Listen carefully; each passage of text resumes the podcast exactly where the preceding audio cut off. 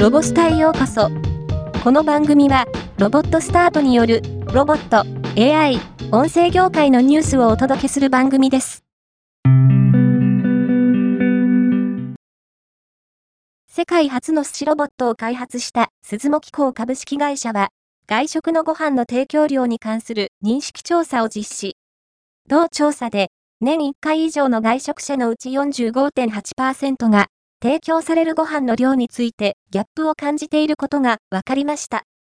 ギャップを感じている量を数値化すると、少ないと感じている量で 55.1g、多いと感じている量で 75.9g と、自身が食べたい量と、決して小さくない乖離があることが分かりました。また、提供量のギャップ発生時の対処は、頑張って食べる、我慢する、残してしまうなどのストレス発生要因にもご飯が多いと食べきれるか不安になる。できるだけ頑張って食べるなどの努力型のコメントも複数見られました。子供が論理的、創造的な問題解決力を習得できる本格的な発明キットと書籍、子供が体験するべき50の危険なことが発売されました。ティンカリングラボは子供たちが論理的、創造的な問題解決力を身につけることのできる本格的な発明キット、実験キットです。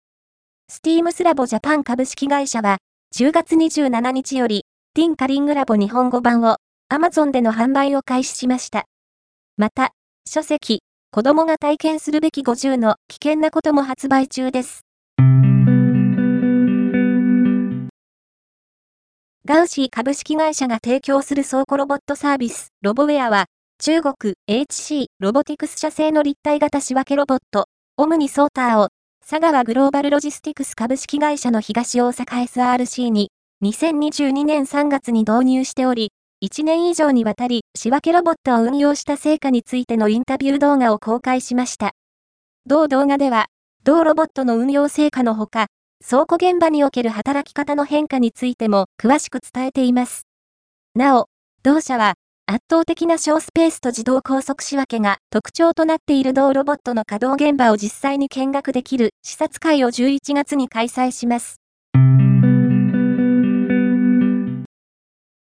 プロドローンは東京ビッグサイトで開催されているジャパンモビリティショーの2023愛知県ブースに出展し、新機体空飛ぶ軽トラ空町のコンセプトモデルを発表しました。空飛ぶ軽トラ空町は 50kg 積載で 50km 飛行可能なカーゴドローンとなっており、平時には医薬品配送等で中山間部や離島の地域課題に貢献し、災害時は孤立集落等に救援物資を輸送することで減災に貢献するとしています。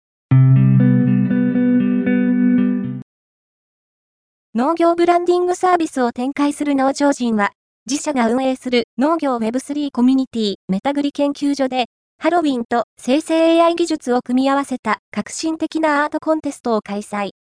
全12作品の中からコミュニティメンバーの投票を経て最優秀賞作品が選出されました。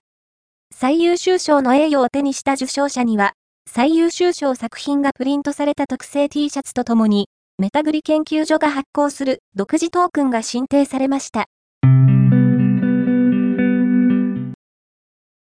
株式会社パルコは、最先端の画像生成 AI を駆使したファッション広告として、ハッピーホリデイズキャンペーン広告を制作、公開しました。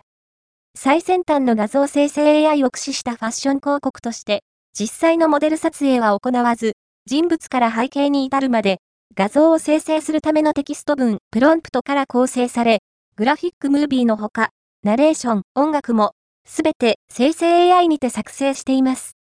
この広告では、LA 在住の木野村美穂さんをクリエイティブディレクターに迎えて制作。また、デジタルクリエイターには、同じく LA で活動する世界トップクラスのデジタルクリエイターを、日本企業で初めて起用しました。AI 映像対話システム Talk With の開発、販売を手掛けるシルバコンパスは、コーラスと共同で Talk With クラウド版を活用した最新の対話型エンタテインメントサービスを開始すると発表しました。その第1弾として、男性アイドルグループトラビスジャパンの CD アルバム購入ユーザーが、スマートフォンやパソコンを使用して、 Travis Japan のメンバーと会話できるサービス、 Talk With Travis Japan の提供を行います。今回のニュースは以上です。